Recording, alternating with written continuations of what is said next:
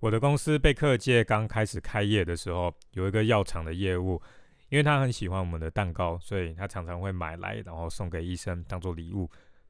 有一次呢，这个业务要求的时间我没有办法出货，因为那个时候的量已经满了，所以我就跟那个业务说，真的很不好意思，因为那个时间已经满了，这次可能没有办法。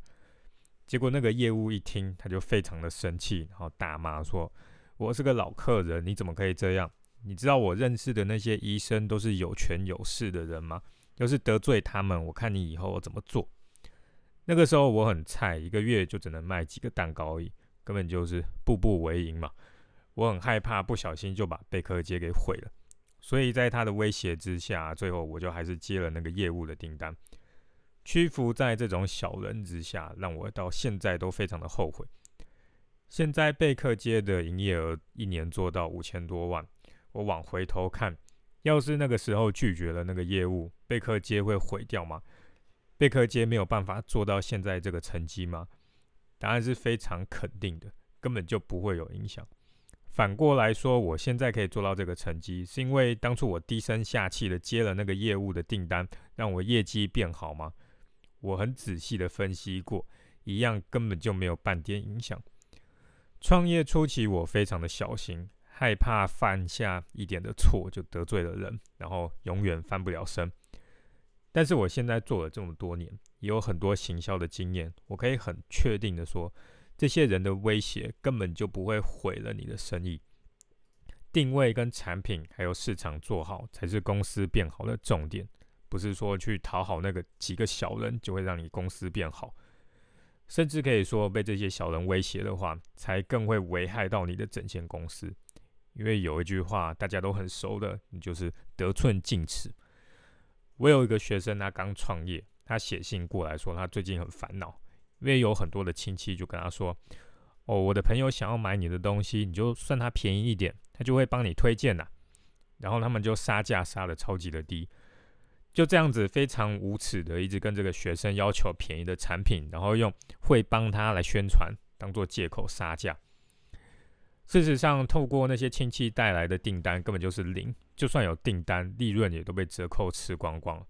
有一次，我学生就受不了了，说想要用原价来卖，这些亲戚就说：“啊，原价太贵了，没有人要买啦。你听我的，先给我这些朋友便宜的价格，累积一下口碑，不然你坚持用原价，得罪了那些人的话，对你公司不好了。”讲的好像很有道理，很懂行销跟创业一样，可是其实这些人他根本自己都没有开过公司。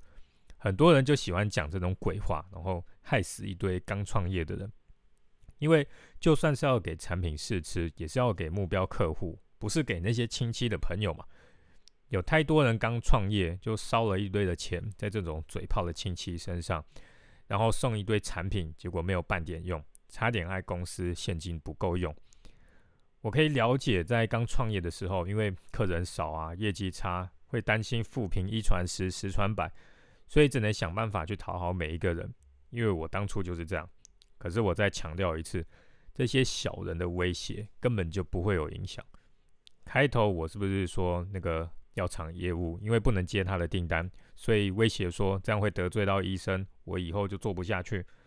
后来我就很后悔，接下来就算这颗接那时候还不有名的情况下，订单如果我做不出来，我不接就是不接。从那个时候到现在，我已经拒绝了好几万个客人，有影响吗？难道要让员工超时工作，然后接这些订单，然后就被劳动部罚钱吗？要创业就不要怕当坏人，别让小人得寸进尺。我的学生就是人太好，才不知道要怎么拒绝亲戚。我身边的亲戚朋友，没有人敢跟我说啊，价格算便宜一点，我会帮你宣传这种话。因为创业初期被小人弄过的那几次经验之后。我讲话就开始变得很直接，像是有一个亲人的朋友，他想要让女儿过来我这边工作，他就说：“嗯，他主要是想要学习，你可以付他基本的工资就好，没有关系。”我就直接这样讲，我说：“这样子会造成我们公司的困扰，很抱歉，没有办法。就算他付我钱，我也不行。”很多人不敢讲话这么直接，可是既然今天你要创业了。这种话都讲不出口的话，只会让公司所有人都过得很辛苦。今天要是请来一个没有帮助的人，就算他只领基本工资，他也会拖累整个团队，让产值变成负的。所以我才说，就算他付我钱，我也不想要让他来工作。我宁可挑自己满意的人，然后多给一些钱。做生意的时候，态度对客人好，那个是没有问题的，这样一定会对业绩有帮助。可是面对一些小人，他们无理取闹的威胁，你不用出卖自己的尊严，然后被他践踏，那是完全没有意义的。